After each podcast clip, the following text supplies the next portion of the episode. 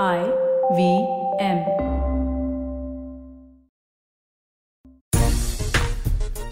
जिस घड़ी का था इंतज़ार, वो घड़ी आ गई, यानी कि फाइनल मैच की अब बेला आ गई। अब से कुछ ही घंटों के बाद भारत और न्यूजीलैंड की टीम ने साउथहैम्पटन के संग्राम में आमने सामने होंगी।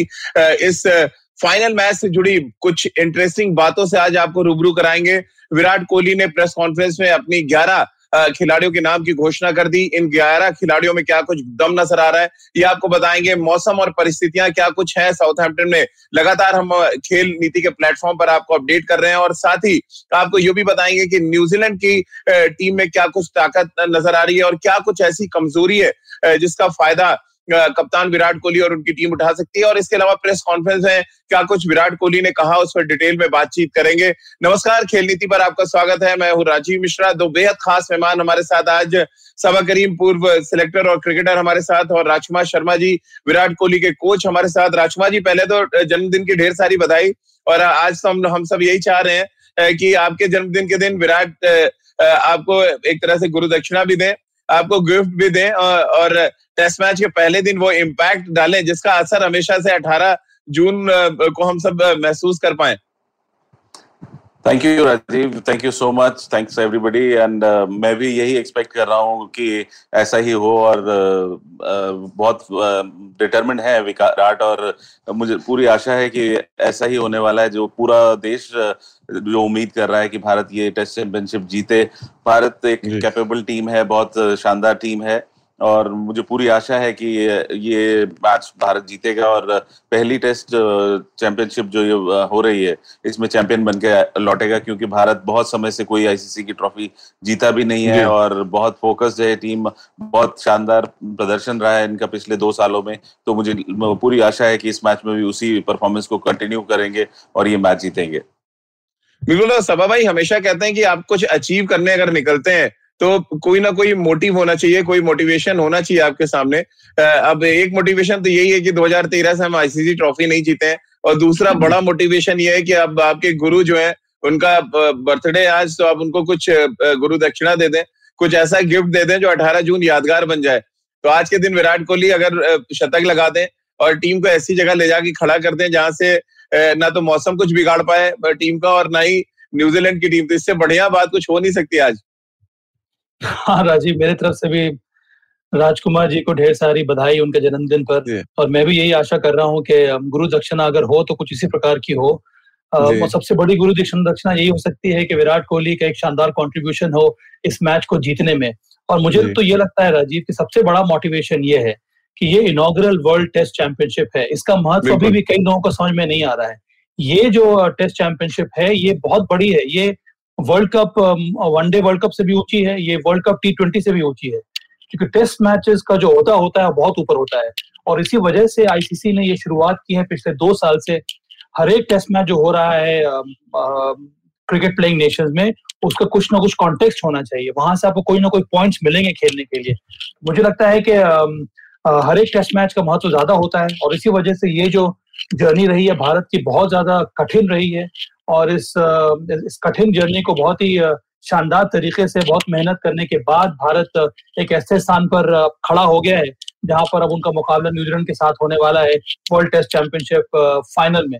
मुझे लगता है कि इन सब चीज़ों को देखा जाए तो इससे बड़ा मोटिवेशन और कोई भी नहीं हो सकता। है इसका, इसकी अगर हम लोग तुलना करना चाहें, राजीव तो उन्नीस सौ पचहत्तर में जब पहला एक दिवसीय वर्ल्ड वर्ल्ड कप हुआ था, उसे ही हम लोग कर सकते हैं। वहाँ से एक रेवोल्यूशन आया था क्रिकेट में। कुछ उसी प्रकार का स्टेज यहाँ पर बन रहा है वर्ल्ड टेस्ट चैंपियनशिप फाइनल के लिए भी। बिल्कुल राजकुमार सर, अगर हम अब थोड़ी सी मैदान की परिस्थितियाँ पिच और टीम कॉम्बिनेशन की बात कर लें, ये हमारे जितने भी फैंस हैं, दर्शक हैं, वो देख रहे हैं और सुन रहे हैं, क्योंकि ये बड़ा इंपॉर्टेंट हो जाता है कि आप पिच और परिस्थिति के हिसाब से टीम चुनते हैं, या आप अपनी ताकत के हिसाब से अपनी टीम चुनते हैं। यहाँ पे विराट ने एक दिन पहले अपनी प्लेइंग इलेवन की घोषणा कर दी जो संकेत था कि वो अपनी टीम को लेकर कॉन्फिडेंट है, वो परिस्थिति और पिच के मोहताज नहीं है। लेकिन दूसरी तरफ़ हम जाए तो साउथहैम्पटन में मौसम थोड़ा सा खलन डाल सकता है। बारिश की वजह से आपको बॉल ग्रिप करने में परेशानी हो सकती है। ऐसे में दो स्पिन गेंदबाज, तीन तेज गेंदबाज सेटिस्फाइड है आप कॉम्बिनेशन से? राजीव मैं मेरे ख्याल से इंडिया ने बेस्ट अपनी इलेवन यहाँ पर उतारने की तैयारी की है। और क्योंकि देखिए स्पिन हमारी स्ट्रेंथ है और हमारे पास दो क्वालिटी स्पिनर्स हैं जो कि हम सभी जानते हैं कि न्यूजीलैंड बहुत अच्छा नहीं खेलता है स्पिन को। तो वो एक और बड़ा कारण है कि जिस वजह से भारत ने अपने दोनों स्पिनर्स खिलाए हैं और साथ साथ इसके वो हमारी बैटिंग को बहुत डेप्थ देते हैं दोनों ही क्योंकि दोनों ऑलराउंडर्स हैं अच्छी बल्लेबाजी करते हैं। और रविंद्र जडेजा शानदार एक ऐसे फील्डर हैं जो आपको दिन में 20-25 रन बचाकर भी देते हैं। तो कुल मिला के एक अच्छा चयन है और जहाँ तक कंडीशंस की बात है तो आप अगर पिछले दो मैचेस देखें जो राजीव भारत यहाँ हारा है तो दोनों बार मोइन अली ने वो अपनी स्पिन गेंदबाजी से भारत को यहाँ पर हराया है। तो कहीं ना कहीं थोड़ा असिस्टेंस रहता है साउथ अंटम में स्पिनर्स के लिए और अगर फास्ट बोलर्स के लिए भी मददगार हो तो भारत के पास तीन सक्षम फास्ट बॉलर हैं, जो कि वर्ल्ड क्लास बॉलर हैं और कंसिस्टेंटली तीनों ने बहुत शानदार प्रदर्शन किया है इस वर्ल्ड टेस्ट चैंपियनशिप में भी। और तो मुझे लगता है कंप्लीट बॉलिंग अटैक है और शानदार निर्णय है ये मैं कहूँगा कि दो स्पिनर्स खिलाना। सभा भाई मोइन अली का ज़िक्र करके उन्होंने तो बिल्कुल एक ऐसी कहानी छेड़ दी है कि जो भारतीय मूल के लोग होते हैं। या और एशियन मूल के जो लोग होते हैं वो परेशान करते हैं साउथ साउथहैम्पटन में।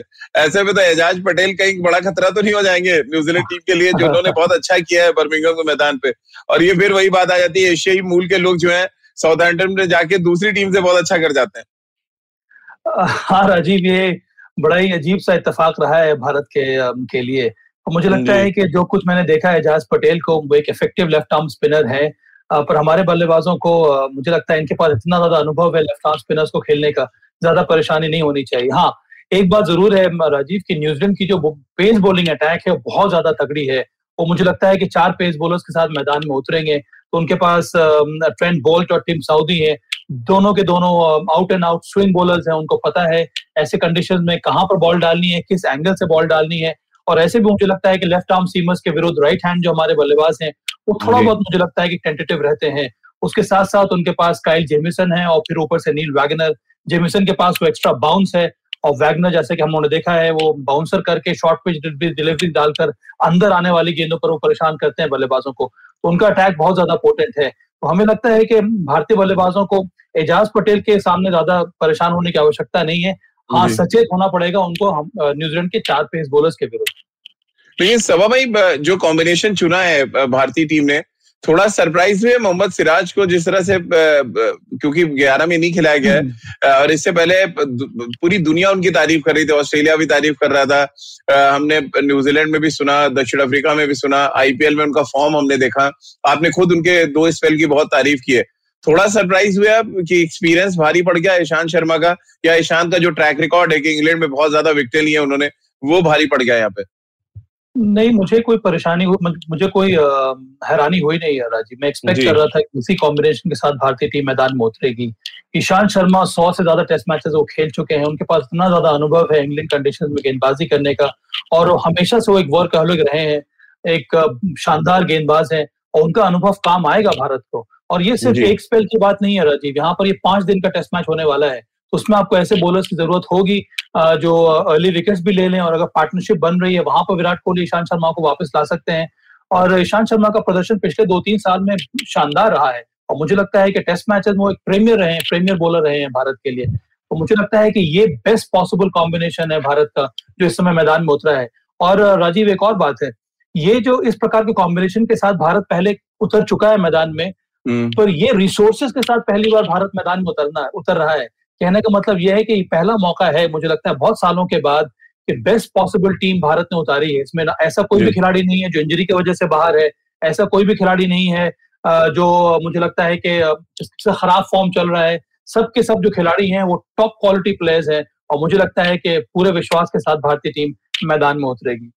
राजकुमार सर अगर हम कॉम्बिनेशन पे क्योंकि इसलिए थोड़ी चर्चा कर रहे हैं थोड़ा सा टॉप ऑफ़ द ऑर्डर भी थोड़ा सा सस्पेक्ट है, ये जो भी हम इंग्लैंड के क्रिकेट एक्सपर्ट्स को सुन रहे थे, पढ़ रहे थे, उनका कहना है कि एक शैली के दोनों ओपनिंग बैट्समैन है, जो थोड़ा सा वरिंग फैक्टर हो सकते हैं, कि आपके दस पे दो भी हो सकते हैं और दस ओवर में सौ भी बन सकते हैं विकेट नहीं भी गिर सकते क्योंकि दोनों स्ट्रोक प्लेयर्स हैं। वहाँ पे जो सवाल ये भी खड़े हो रहे थे कि हनुमा विहारी से क्यों ना पारी की शुरुआत कराई जाए, ऑस्ट्रेलिया में कराया गया था एक बार पारी की शुरुआत और रोहित शर्मा और हनुमा विहारी भी एक अच्छा ऑप्शन हो सकते थे। लेकिन क्या जो प्रैक्टिस मैच जो पचासी रन बना दिए शुभमन गिल ने उससे थोड़ा कॉन्फिडेंस बढ़ा टीम मैनेजमेंट का? देखिए शुभमन गिल एक परमानेंट ओपनर है और आप एक मेक शिफ्ट ओपनर को नहीं खिला सकते हैं राजीव। इतने बड़े मैच में हनुमा विहारी ने वैसे भी बहुत शानदार प्रदर्शन नहीं रहा है उनका जो वो काउंटी में खेल रहे थे। कोई आउटस्टैंडिंग परफॉर्मेंस नहीं रहा जिससे कि टेम्प्ट होते कप्तान या टीम मैनेजमेंट उनको खिलाने के लिए। और शुभमन गिल जैसे मैंने कहा कि एक कंप्लीट ओपनर है और जहाँ तक बात स्ट्रोक प्लेयर की है तो राजीव ये दोनों ही स्ट्रोक प्लेयर हैं। ये लेकिन उन लोगों की स्ट्रेंथ स्ट्रेंथ है यहाँ पर लेकिन थोड़ा सावधान रहना होगा क्योंकि सामने दो क्वालिटी फास्ट बोलर्स हैं ट्रेंट बोल्ट और टिम साउदी जो पूरी तरह से टेस्ट करेंगे इन दोनों को और ये एक बहुत क्रूशल फ़ेज़ होगा इस टेस्ट मैच हम्म। का जब ये भारतीय ओपनर्स इन दोनों फास्ट बॉलर्स को फेस करेंगे क्योंकि वो एक निर्णायक घड़ी होगी। अगर ये दोनों सी ऑफ़ कर देते हैं नए बॉल को तो भारत का बहुत अपर हैंड हो जाएगा इस टेस्ट मैच में। वहीं अगर ये फास्ट बॉलर सऊदी और ट्रेंड बोल्ट जल्दी विकेट लेने में कामयाब हो जाते हैं तो वो हमारे मिडिल ऑर्डर पे भी प्रेशर बनाएँगे और काफ़ी मुश्किलें होंगी फिर भारतीय बल्लेबाजी के लिए। सभा में ये तस्वीर आपको दिखाना चाह रहा हूँ। ये देखिए अभी आई है साउथ की तस्वीर है। मैं उतना क्लोजली आपको नहीं दिखा पा रहा हूँ। पूरा विकेट लेकिन कवर्ड अगर आप देखें। और कवर्ड है और उसकी अगली तस्वीर में अगर आपको दिखाऊँगा तो इस कवर्ड के नीचे पूरी तरह से ग्रीन टॉप विकेट नज़र आ रहा है। कुछ इस तरह का विकेट अगर आप देखें, पूरा ग्रीन है। अब ये दो परिस्थितियाँ तो बार बार आपको सोचने पे मजबूर कर देंगी कि जो दो स्पिनर खिलाने का जुआ है और जिस तरह का मौसम का प्रडिक्शन है, तीन दिन का बारिश का मैं बार बार इसलिए मौसम को बीच में ला रहा हूँ क्यों क्योंकि जब बारिश होगी तो आप थर्टी यार्ड को घेर देते हैं लेकिन आउटफील्ड गीला होता है। स्पिनर के लिए कितनी मुश्किल हो जाएगी नंबर एक सवाल। और फिर देन क्या सोचना पड़ेगा आपको लास्ट में क्या टीम बदली जा सकती है अभी भी? निगल बता के अगर बहुत ज़्यादा परिस्थितियाँ बदलती है तो। क्या ये एक चीज़ हो सकती है अभी भी है ये? जो फैंस हमारे हैं वो जानना चाहते हैं। राजीव मैं पता नहीं क्यों कभी भी फेवर में नहीं रहा हूँ चार पेस बॉलर्स के साथ मैदान में उतरने अच्छा ठीक। मुझे हमेशा से ये लगता है कि चार पेस बॉलर जब भी खिलाते हैं उसमें से एक न एक पेस बॉलर जो है वो हमेशा अंडर बॉल हो जाता है। और ये हम लोगों ने पिछले दो टेस्ट मैचेस जो हुए हैं इंग्लैंड में वहाँ पर भी यही देखा है। और इसी वजह से पिछले टेस्ट मैच में एजाज पटेल को खिलाया न्यूजीलैंड ने और उनका फ़ायदा भी मिला न्यूजीलैंड को। एजाज हाँ। पटेल ने दोनों पारियों में अच्छी गेंदबाजी की और विकेट भी लिया और उसमें से एक ना एक पेस बॉलर जो है वो हमेशा से अंडर बॉल हो जाता है। इसी वजह से मुझे लगता नहीं कि यहाँ पर कोई परिवर्तन करेगा भारत। इसी इलेवन के साथ भारत मैदान में उतरेगा। मैं मानता हूँ कि जो विकेट है यहाँ पर अभी घास है पर अभी भी एक दिन बाकी है। मुझे लगता है थोड़ा बहुत घास और कटेगी और उसके बावजूद जो विकेट है वो फेवरेबल रहेगा सीमस के लिए। अब पर आपके पास दो क्वालिटी स्पिनर्स हैं और मुझे लगता है कि विराट कोहली की, की जिस की जिस तरह की कप्तानी रहती है जिस प्रकार उनका माइंडसेट रहता है वो चाहते हैं कि एक तरफ़ से वो पेस बॉलर से अटैक करें जब बॉल थोड़ी बहुत पुरानी हो जाए और दूसरे छोर से वो चाहते हैं कि स्पिनर्स को रोटेट करते रहें। हम्म। उनमें से आपके पास एक अटैकिंग स्पिनर है आर अश्विन और एक अटैकिंग तो नहीं हम कह सकते हैं पर एक एक लेफ़्ट आर्म स्पिनर है जो एक एंड को होल्ड अप कर सकता है। तो वो और फिर आप दूसरे छोर से आप अटैक हमेशा करवा सकते हैं अपने पेस बॉलर हम्म। से। तो कुछ इसी प्रकार के दृष्टिकोण के साथ विराट कोहली मैदान में उतरेंगे। राजकुमार सर अभी मैं आंकड़े देख रहा था और आंकड़ों में बड़ा इंटरेस्टिंग है जो लास्ट तीन टेस्ट मैच में उसमें स्पिनर्स को सिर्फ़ छह विकेट मिले हैं तीन टेस्ट मैच में। पेस बॉलर्स ने डोमिनेट किया है। और जो सरफेस हम देख पा रहे हैं, आप कितनी भी घास हटा दे, इतना ग्रीन विकेट दिख रहा है। आप घास हटा सकते हैं बट वो मॉइस्चर जो होगा अंदर उसको आप कैसे हटाएँगे? उसको उसको तो फिर यूटिलाइज करने का काम आपके तेज गेंदबाज करेंगे। तो फिर ऐसे में टॉस की इंपॉर्टेंस क्या हो जाती है? और फिर बार बार मैं वही आ जाता हूँ कि जो दो स्पिनर खिलाए हमने कहीं ऐसा तो नहीं उल्टा दाव पड़ेगा ये, और टॉस कितना इंपॉर्टेंट होगा। राजीव टॉस देखिए बहुत इंपॉर्टेंट होगा इसमें कोई डाउट नहीं है। और अगर यहाँ पे इतनी घास रहती है तो कोई भी पहले गेंदबाजी करना चाहेगा क्योंकि दोनों के पास क्वालिटी फास्ट बॉलर्स हैं और वो रन थ्रू करना चाहेंगे अपोजिशन को। और कैपेबल हैं दोनों के ही फास्ट बॉलर मैं कहूँगा कहीं भी भारत के फास्ट बॉलर कम नहीं है न्यूजीलैंड के फास्ट बॉलर से। तो वो एक बिल्कुल एक इम्पोर्टेंट होगा टॉस अगर इतना ही ग्रीन विकेट छोड़ा जाता है। अदरवाइज़ भी आपने इतना कवर किया है इंग्लैंड में क्रिकेट राजीव आप जानते हैं कि वहाँ गेंद स्विंग होता रहता है। जैसे ही बादल आते हैं बॉल स्विंग होना शुरू हो जाता है। लेकिन यहाँ पर शायद कप्तान कोहली और रवि शास्त्री की ये सोच भी ज़रूर रही है कि न्यूजीलैंड के जो बल्लेबाज हैं वो स्पिन बहुत अच्छी नहीं खेलते हैं। और भारत के हम्म। पास दो क्वालिटी स्पिनर्स हैं तो वो उस चीज़ का भी एडवांटेज लेना चाहते हैं क्योंकि आ, हम भली बात ही जानते हैं कि न्यूजीलैंड के लिए सिमिलर सी कंडीशन है अपने होम ग्राउंड में जब वो खेलते हैं तो वो यूज़ टू है यहाँ पे स्पिन गेंदबाजी को स्विंग गेंदबाजी को खेलने के तो कहीं ना कहीं स्पिन पर वो फंसते हैं। उसी का एडवांटेज भारत लेना चाहता है और क्योंकि एडवांटेज ये भी है भारत को कि भारत के दोनों क्वालिटी स्पिनर्स जो हैं, वो अवेलेबल हैं और अच्छी गेंदबाजी कर रहे हैं तो वहाँ पर न्यूजीलैंड थोड़े फंस सकता है, मुझे लगता है। अगर हम बात अब थोड़ी बैटिंग लाइनअप की करें सभा भाई थोड़ा परेशानी ये भी है कि हमारे दो बिग गन्स जो हैं आईसीसी के नॉकआउट मैचेस में कोई बड़ा स्कोर नहीं बना पाए। 300 रन है 12 मैचेस में रोहित के 270 रन के आसपास बनाए हैं, विराट ने 10 मैचों में। ये ये भी एक बड़ा फैक्टर होगा और ये जिंक्स को तोड़ने का काम आज करना पड़ेगा रोहित और विराट में से किसी एक को, क्योंकि हमने इतिहास देखा है कि 2014 के बाद से जब जब ये दोनों बैट्समैन नॉकआउट मैच में जल्दी आउट हुए पूरी की पूरी टीम कोलैप्स कर गई। तो ये एक बड़ा फैक्टर आपको लग रहा हो सकता है इस फाइनल मुकाबले में? फैक्टर तो यही है राजीव के आपके जो दो प्रीमियर बल्लेबाज हैं इनको रन बनाने होंगे। नहीं तो टीम के ऊपर दबाव बढ़ेगा। और ये सभी खिलाड़ी जानते हैं।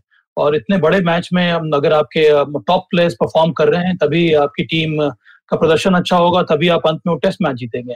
भारत के साथ एडवांटेज ये भी है कि भारत की जो बल्लेबाजी है उसमें कई सारे सशक्त अनुभवी बल्लेबाज हैं। रोहित शर्मा तो है ही विराट कोहली भी है पर उसके साथ साथ आपके पास पुजारा भी है आपके पास अजिंक्य रहाने भी है। और मुझे लगता है ये दो बहुत ही इंपॉर्टेंट खिलाड़ी हैं विराट कोहली और रोहित शर्मा के साथ साथ पुजारा हम्म। एक ऐसा प्लेयर है यहाँ पर पुजारा का रोल बहुत ही विभिन्न है। पुजारा का काम यही है कि आप मैदान पर जाएँ और जो जो पेस बॉलर्स की जो स्ट्रेंथ है न्यूजीलैंड की उसको आप नेगेट करें।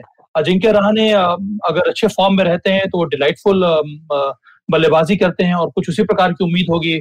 इस टेस्ट मैच में अजिंक्य रहाने की। तो मुझे लगता है कि पूरा का पूरा जो जो बैटिंग यूनिट है उसको परफॉर्म करना होगा। मैं मान सकता हूँ कि दो प्लेयर्स परफॉर्म नहीं करेंगे पर अगर इन पाँच या छह बल्लेबाजों में तीन या चार या साढ़े तीन बल्लेबाजों ने भी रन बना लिए तो मुझे लगता है कि भारत की पोजीशन काफ़ी तगड़ी हो जाएगी।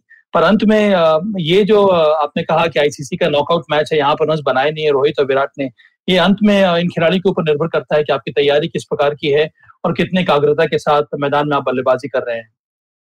बिल्कुल राजकुमार सर, आपकी विराट से बात हुई होगी। क्या कुछ माइंड सेट है बैट्समैन का? क्योंकि हर जो मैंने प्रैक्टिस सेशन देखा है, हर डिपार्टमेंट को अलग अलग तरीके से तैयार किया जाता है। विराट क्योंकि बैट्समैन है, वो बैट्समैनों की जो मानसिक तैयारी है, उसको बेहतर तरीके से बता सकते हैं। बॉलर्स की अपने एक डिपार्टमेंट होता है। विराट ने क्या कुछ बताया इस फाइनल मैच को लेके? बहुत एक्साइटेड थे जब ये टेस्ट चैंपियनशिप अनाउंस हुई थी। और क्योंकि टेस्ट क्रिकेट में वो अपना बेस्ट हमेशा देना चाहते हैं। वो और उनके साथ साथ रोहित चेतेश्वर पुजारा अजिक रहाने ऋषभ पंत, क्या कुछ माइंडसेट है हमारे बल्लेबाजों का? राजीव अगर एक लाइन में मैं बताऊँ कि विराट क्या चाहता है तो वो चाहता है जल्दी से जल्दी मैच शुरू हो और मैं जाके बल्लेबाजी करूँ। वो इतना ईगर है इतना डेस्परेट है कि मैं जाके बल्लेबाजी करूँ। He is just waiting for the match to start ये माइंडसेट के साथ है तो आप सोचिए कि कितनी पॉजिटिविटी है उसके दिमाग में और पूरी इंडियन टीम के कि वो चाह रहे हैं कि जल्द से जल्द मैच शुरू हो और हम डोमिनेट करें और ये मैच जीतें। तो बिल्कुल आ, मैं आपको एग्जैक्ट वर्ड्स बता रहा हूँ कि इज़ रेयरिंग टू गो कि मैच शुरू हो बस हम्म। मुझे उसका इंतज़ार है कि जल्द से जल्द मैच स्टार्ट हो। तो एक बड़ा अच्छे फ्रेम माइंड में है वो और पूरी भारतीय टीम भी बहुत अच्छे स्पेस में है। तो मुझे पूरी आशा है कि बहुत पॉजिटिव क्रिकेट खेलेंगे एग्रेसिव क्रिकेट खेलेगी भारत। बस नया बॉल को सी ऑफ़ करना है। वहाँ पे एक ज़िम्मेदारी है रोहित और शुभमन गिल की। अगर ऐसा हो जाता है तो राजीव भारत ये मैच इजीली जीत जाएगा। सभा भाई, एक बड़ा इंटरेस्टिंग फैक्ट और मैंने देखा कि रोहित शर्मा ने टेस्ट चैंपियनशिप में हर मैच में साठ गेंदें खेली हैं। यानी हर मैच में लगभग वो खड़े होने की कोशिश की उन्होंने। कुछ मैचों में उन्होंने बहुत ब्रिलियंट बैटिंग कर दी बाद में। चेन्नई एक बड़ा एग्ज़ाम्पल है, जब स्पिनर्स एक टर्निंग ट्रैक पे उन्होंने जिस तरह के स्वीप शॉट को इम्प्लीमेंट किया और एक अलग रोहित शर्मा हमने देखा। ये रोहित शर्मा का जो ये रोल है, और इंग्लैंड 2019 में जिस तरह की बैटिंग उन्होंने की, पहले 10-12 ओवर वो गेंद को छोड़ते रहे उसके बाद उनको पता था कि वो कवर अप कर लेंगे। क्या इंग्लैंड में वो पाँच शतक रोहित के बहुत काम आने वाले हैं? और उसके साथ साथ ये जो साठ गेंदे हर हर टेस्ट मैच में उन्होंने बैटिंग की है उसका कितना एडवांटेज आप देख रहे हैं एज ओपनर रोहित शर्मा के लिए? अब राजीव मुझे लगता है कि रोहित शर्मा को बहुत भली भांति मालूम है कि उनका रोल क्या है इस टीम में। एक जमाना था कुछ साल पहले जहाँ पर विशेष करके टेस्ट मैचेस में उनकी जगह पक्की थी नहीं। वहाँ पर बहुत ज़्यादा एंग्जाइटी नज़र नज़र आती थी। उनको ये लगता था कि जिस प्रकार से वो शॉट्स खेलते हैं व्हाइट बॉल क्रिकेट में, उसी प्रकार से वो टेस्ट मैच में भी आकर अगर शॉट खेलेंगे तो फिर, वो लंबी पारी खेल सकते हैं। अब पर जैसे जैसे उनको ये लगने लगा कि उनकी जगह जो है, वह भारतीय टेस्ट टीम में सिक्योर हो गई है, उनका रोल है वो अलग हो गया है, वो अब एक लीडरशिप रोल में आ गए हैं, तब से मुझे लगता है कि बहुत बड़े बड़ा परिवर्तन देखने को मिला है रोहित शर्मा की बल्लेबाजी में, उनके अप्रोच में। उनको मालूम है कि उनको विकेट पर टिकना बहुत ज़रूरी है। अगर वो कुछ बॉलें खेल लेंगे जैसे कि आपने कहा कि साठ बॉलें अगर वो खेल लेते हैं तब उनके लिए आसान होगा उसी पर और और बड़ा स्कोर खड़ा करना जो कि हम लोगों ने हम लोगों ने देखा है रोहित शर्मा के अप्रोच में। और अगर आप देखें तो इंग्लैंड में जिस प्रकार की पारियाँ खेली है रोहित शर्मा ने उनको भी मालूम है कि यहाँ के विकेट किस तरह से बिहेव करते हैं। उनको भी पता है कि अगर वो कुछ देर टिक कर टिक कर खेल गए तो फिर जिस तरह का बॉलिंग अटैक है या फिर कोई भी बॉलिंग अटैक क्यों ना हो वहाँ पर वो ढेर सारे रन बना सकते हैं। तो ये सब ये तब पैदा होता है जब आप अपनी जगह को सिक्योर महसूस करने लगते हैं। आपको मालूम है कि मेरी जगह पक्की हो गई है और मुझे अब एक रिस्पॉन्सिबिलिटी के साथ बल्लेबाजी करनी है और बड़े से बड़ा स्कोर बनाना है अपनी टीम के लिए। राजकुमार सर क्योंकि थोड़ी प्रेस कॉन्फ्रेंस की भी बात कर लें विराट ने बड़ा इंटरेस्टिंग एक स्टेटमेंट दिया और इस वर्ल्ड कप फाइनल को एक मैच का ही सिर्फ़ दर्जा दिया। उनका ये कहना था कि हम छह टेस्ट मैच खेलने के लिए इंग्लैंड पहुँचे हैं और दौरे की शुरुआत हो रही है दरअसल साउथहैम्पटन से। कोई फ़र्क नहीं पड़ रहा कि सामने न्यूजीलैंड है या इंग्लैंड है। अब ये आईसीसी टूर्नामेंट्स में नाकामी है उसको दरकिनार या उसको सोच से हटाने का एक ज़रिया मान रहे हैं या अपोजिशन को ये बताने का ज़रिया आप मान रहे हैं कि वो फाइनल मैच को बहुत ज़्यादा तवज्जो नहीं दे रहे। देखिए, कहीं ना कहीं विराट कोहली जानते हैं कि बहुत प्रेशर गेम है ये और अपने आप को कंफर्टेबल रखना चाहते हैं, अपनी टीम को कंफर्टेबल रखना चाहते हैं। कोई वो नहीं चाहते कि कोई टीम प्रेशर ले या अपना नेचुरल गेम ना खेले। जैसा मैंने भी उसको यही कहा है कि आप अपना नेचुरल गेम खेलिएगा। तो इम्पोर्टेंट है राजीव कि आप अपने नर्व्स को कैसे कंट्रोल करते हैं, सभी जानते हैं कि हाई प्रेशर मैच होने वाला है और वही टीम कामयाब होगी जो अपने, आप, अपने नर्व्स को अच्छे से कंट्रोल करेगी, उस स्थिति में बेहतर प्रदर्शन कर पाएगी। तो कहीं ना कहीं अपनी टीम को वो चाहते हैं कि रिलैक्स रहें और ऐसा एक एटमोसफियर बना के रखना चाहते हैं कि जिसमें कोई प्रेशर ना ही ले ले कि ये इतना बड़ा मैच है और वो अपने स्ट्रोक्स भी ना खेल पाए। तो उस तरह की सोच के साथ ही कप्तान, अपनी टीम को एक रिलैक्स्ड ड्रेसिंग रूम होता है, वो चाहते हैं वो कि रहे और सब लोग एंजॉय करें और एंजॉय करते करते बेहतर प्रदर्शन हो और ये मैच जीते। सभा दो बड़ी interesting press conference Virat Kohli ने कर दी है टेस्ट चैंपियनशिप जाने से पहले। उनका कहना था कि अगर फाइनल के लिए तैयार नहीं होते तो हम फ़्लाइट ही क्यों पकड़ते? और अब यहाँ कर उन्होंने कह दिया फाइनल मैच मान ही नहीं रहे हो तो मान रहे कि एक एक अदना सा टेस्ट मैच है जिसको वो जीतने की कोशिश करेंगे और पूरे दौरे में टेस्ट मैचेस जीतेंगे। अब ये दो अलग माइंडसेट है आप कैसे कैसे इसको एक्सप्लेन करेंगे? मुझे तो लगता है राजीव के ये विराट कोहली ने सिर्फ़ बात की है प्रोसेस की और एक हर एक बड़े खिलाड़ी या फिर बड़े टीम की जो निशानी होती है यही होती है कि आप अपने सिस्टम्स पर ध्यान दें। अपने प्रिपरेशन पर ध्यान दें, अपने प्रोसेस पर ध्यान दें। उसके बाद ही आप जब मैदान में उतरेंगे तो बहुत कुछ इंट्यूशन के साथ आप खेलना शुरू कर देते हैं। और यही उम्मीद है यहाँ पर विराट कोहली की भी। विराट कोहली ने यह भी कहा कि पिछला जो दो साल रहा है, ये टेस्ट साइकिल का टेस्ट चैंपियनशिप के साइकिल का उसमें हर एक दौर में भारत ने अच्छा प्रदर्शन किया है। ये पैंडेमिक के पहले तो ऐसा लग रहा था कि हम आसानी से क्वालिफाई कर जाएँगे। पैंडेमिक पैंडेमिक के वजह से कई सारे पॉइंट सिस्टम में परिवर्तन किए गए जिसकी वजह से दबाव अचानक बहुत ज़्यादा बढ़ गया भारत के ऊपर। हम्म। तो इन, इन हालात में भी भारत ने शानदार प्रदर्शन किया है ऑस्ट्रेलिया में भी और इंग्लैंड में भी। मुझे लगता है कि इस समय जो स्थिति है भारत की बहुत ज़्यादा मज़बूत है और इसी को विराट कोहली और भी आगे बढ़ाना चाह रहे हैं। इसी वजह से एक बहुत ही स्ट्रॉन्ग मैसेज दिया है उन्होंने अपने टीम मेंबर्स को भी कि इसको आप कुछ अलग प्रकार से आप ना देखें। ये सिर्फ़ एक और टेस्ट मैच है। जिस तरह से हम लोग पिछले दो साल में खेलते आ रहे हैं अगर हम उसी प्रकार से ट्रीट करेंगे इस टेस्ट मैच को तभी हम ये ये टेस्ट मैच टेस्ट चैंपियनशिप का फाइनल जीतेंगे। और इसका महत्व बहुत ज़्यादा है। विराट कोहली को भी मालूम है। हम सब लोगों को भी मालूम है। उसके साथ साथ सभी खिलाड़ियों को भी पता है।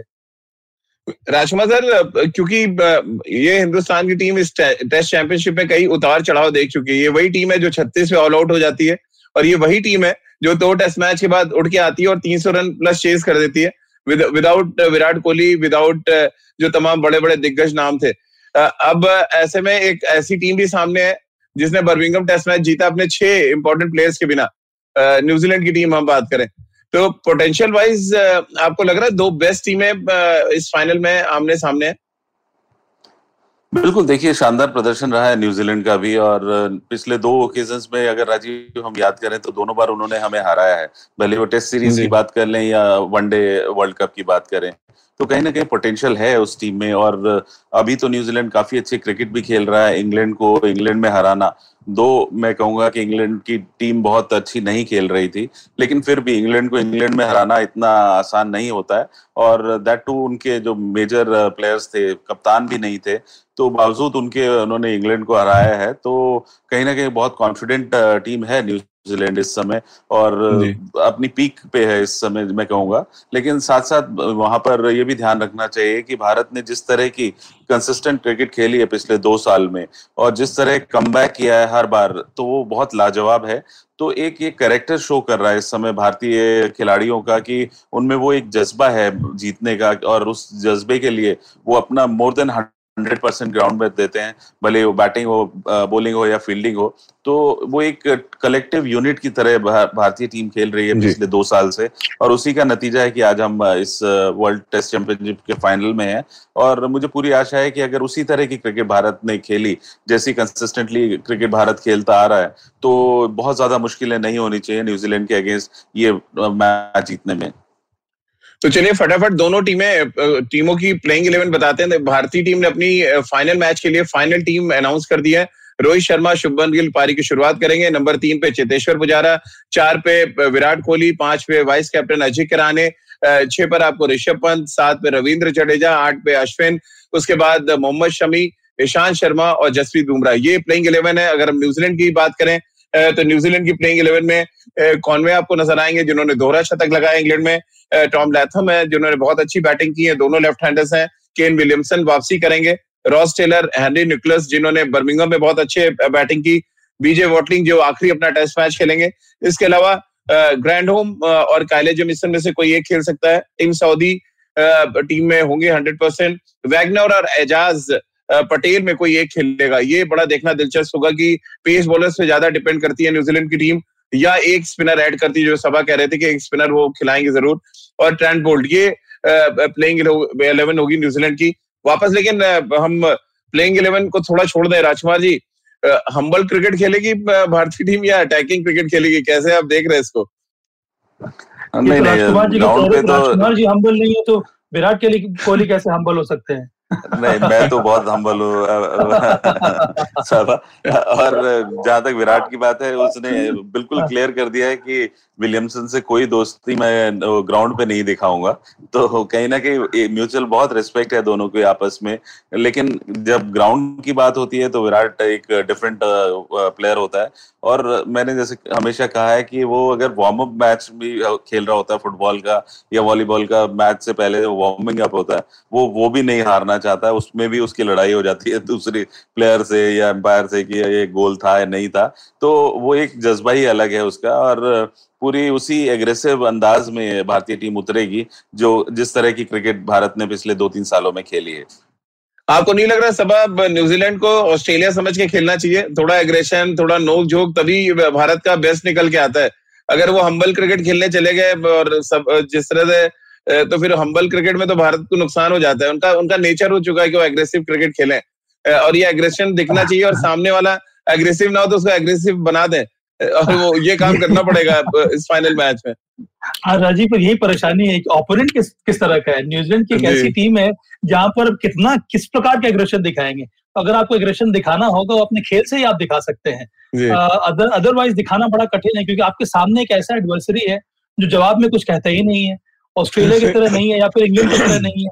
कोई भी खिलाड़ी मैं देख रहा हूँ ग्यारह या बारह जो खिलाड़ी है न्यूजीलैंड के कोई भी ऐसा खिलाड़ी नहीं जिसके जिसके खिलाफ आप कुछ खुंदक के साथ खेलेंगे कि भाई इसको मुझे हम्म। दिखाना है। क्योंकि दूसरी तरफ़ से अगर आप कुछ बोल भी देते हैं तो उस उस छोर से सिर्फ़ स्माइल ही देखने को मिलता है। तो इस प्रकार की टीम के साथ इसी वजह से खेलना बहुत कठिन है आपके जो इंस्टिंग से एग्रेशन दिखाने के मैदान पे और वो मुझे लगता है बहुत कठिन हो गए सामने लाना। अंत में पर जो मैदान में जो ज़्यादा डेडिकेशन के साथ ज़्यादा एकाग्रता एकाग्रता के साथ खेलेगा सेशन वाइज जो प्लान करेगा मुझे लगता है कि जीत उसी टीम की होगी। बिल्कुल, और राजकुमार सर, ये देखना पड़ेगा कि हम्बल क्रिकेट खेलने के चक्कर में कहीं क्रम्बल ना हो जाए पूरी टीम। ये बहुत ज़रूरी है। तो क्वेश्चन भी आए कुछ, मैं एक जल्दी फटाफट ले लेता हूँ।